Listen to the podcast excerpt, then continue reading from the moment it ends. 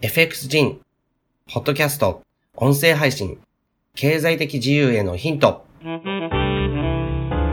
の番組は FX 人こと山口隆が投資、経済、経営をテーマにお送りする学べる情報番組です。今週も最後までお楽しみくださ。い、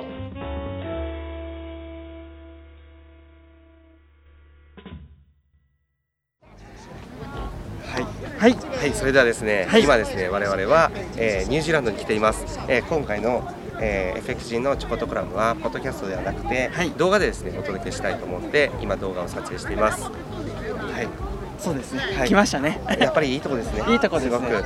あのですね、昨日一昨日とかは結構ですね、オークランドからちょっと離れた郊外のところに行って、そちらに宿泊したりしてたんですけど、まああの今回の旅の目的はこれまでもですね、自分のメルマガとかでお伝えしてきたようにですね、ニュージーランド不動産はい関係なんですね。まあ自分の知り合いも今回まあ一緒にね、そうです、一緒に。来たんだけどもニュージーランド不動産をこう買いたいなということで来ていろいろこう一緒にねあの回ったりとかもしました。でも改めてですねこのニュージーランドのその不動産としてのこうポテンシャル不動産投資としてのポテンシャルっていうのはすごく高いなとあの改めて思った次第なんです、えー何がっていうとまず本当にですね国としての力ですね経済成長率もあるしそしてですね移民政策を取っているので人口が増え続けている。で今はまだですね、えーとね400万人かな、はいね。それくらいですね。うんそのぐらいしかいない。日本のですね30分の1しかいないんですね、はい。でその中でですねあれやっぱりオークランドにいるとオークランドのこう中心部っていうのはもう不動産の価格っていうのはある程度、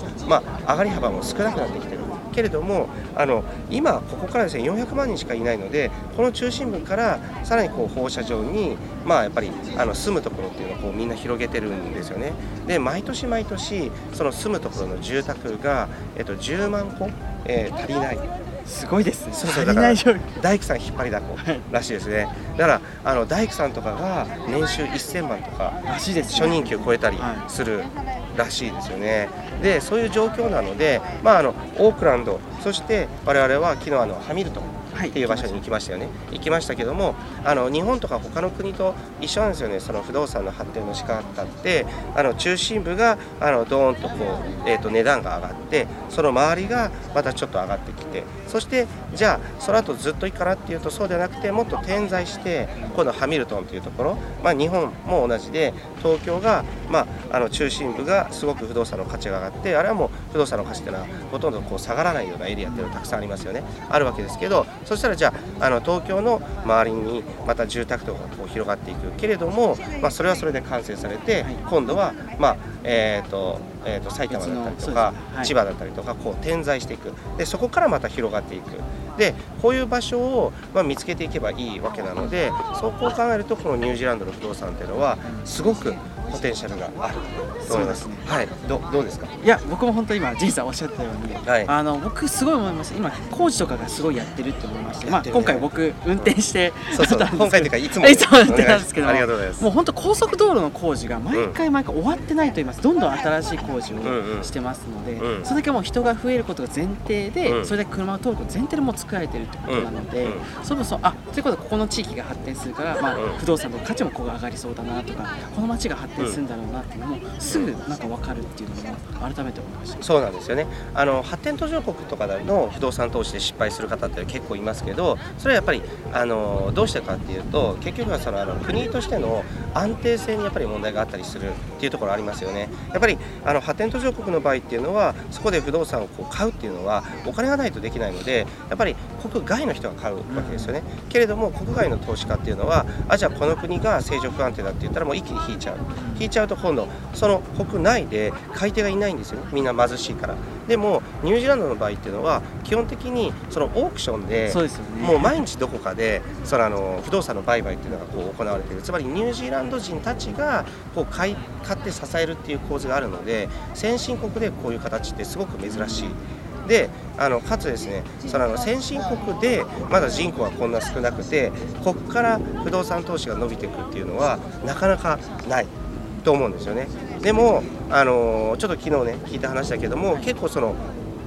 日本の業者さんとかでも結構ニュージーランドの不動産っていうのをこう目をつけてそして日本人向けに売る売るんだけども、まあ、実際の、まあ、法定価格っていうかそういうのの2倍3倍をふっかけて売って、まあ、結局そうあの日本人の方が損するっていうケースが結構ある。日本人の投資家が損するケースってあの昔からなんですよ。あの東南アジアの不動産もそうだしアメリカの不動産もそうだしやっぱりですねあの、えー、と正しいところというかきちんと、えー対応してくれるっていうそういうあの正しい情報を得てやっていくっていうのがすごく重要だし情報を制するものっていうのは絶対に今後のね生き方っていうものをしっかりとこうコントロールしていけると思うしあの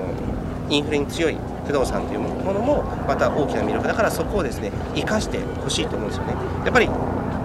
今世の中は当然ながら徐々に世界っていうのはあの経済っていうのはまあインフレに向かっていくものなので何かの価値っていうものをまあ生んだらそしたらそれが例えば100円だとすると100円でずっとやっていくと競合もできてくるのでそうなった時に付加価値をつけて120円。そういうことをやっていくので必ずまあ経済っていうのは基本的にインフレに向かうんですだから皆さんも見てる方も分かると思うけど子供の時もしくは、えー、と親御さんが子供の時っていうのは初任給とかもすごい低くてだからラーメンとかも200円とかで食べられたり っていうの状態だったのが今1000円とかに上がってきたりするわけですよね。そういうふうにして、まあ、どこの国でもあのインフレっていうのは起きてくるわけですよ。で日本も今インフレに徐々に起きてきてるし政府があのインフレっていうふうに形でこう持っていこうと政策としてしてるのでその時にやはりあの海外の、えー、と通貨。でそしてそれをですね不動産に変えて、えー、と通貨っていうのはこう流動性が高いけどあの価値も変動しやすいのでそうじゃなくて価値があんまり変わらない不動産っていうものに変えていくっていうのは非常に重要だと思うので僕もですねここ2年ぐらいはずっとニュージーランド不動産のことを勉強してあのしっかりとしたまあえー、とこちら側の、ね、業者さんとか専門の方とかとミーティングを重ねてきてるんですね。ですから、まあえー、と今後ですねメルマガを、えーご覧の方にはですねあのニュージーランド不動産のあのきちんとしたあのお得なですねしっかりとした情報も届けていきたいと思ってますのでぜひですねまあそういったことにも、えー、FX トレードだけじゃなくてあのそういったことにも目を向けて投資家人生歩んでほしいなと思っています。はい何かありますか？いや。僕が喋ってるすそれいません。で、それで僕も、僕はい。もどちらかというともうずっと仁さんの背中を追いかけてますので、前お話ししたトレーダーか次はちょっとどちらかというと投資家っていうのを僕も目指してますので、今回本当あなたまたニュージーランド来てまた僕も、うんそのニュージーランド不動産勉強がうん。できたっていうことで、まあ、その情報また僕もなんか会員さんにちょっとお伝えする機会がありましたら、そうだね。僕目線でもお伝えできたらすごくいいのかなと思いますので、うん。うんあそこをまたぜひぜひ。はい、お願いします。勉強していきます。はい。じゃあそれでは、はい。えー今回のですねあの、えー、とポッドキャストは、えー動画ではい。ここニュージーランドからお届けしました。すごい気持ちいいです。はい、気持ちいいです。はい、ぜひ皆さんも一度よかったら訪れてみてください。はい。では終わりです。それでは。今週の放送はいかがでしたでしょうか？弊社クロスリテイリングでは投資に関わる様々な情報を発信しています。ひらがな3文字で投資に教科書の課で投資家と検索してみてくださいね。それではまた次回お会いしましょ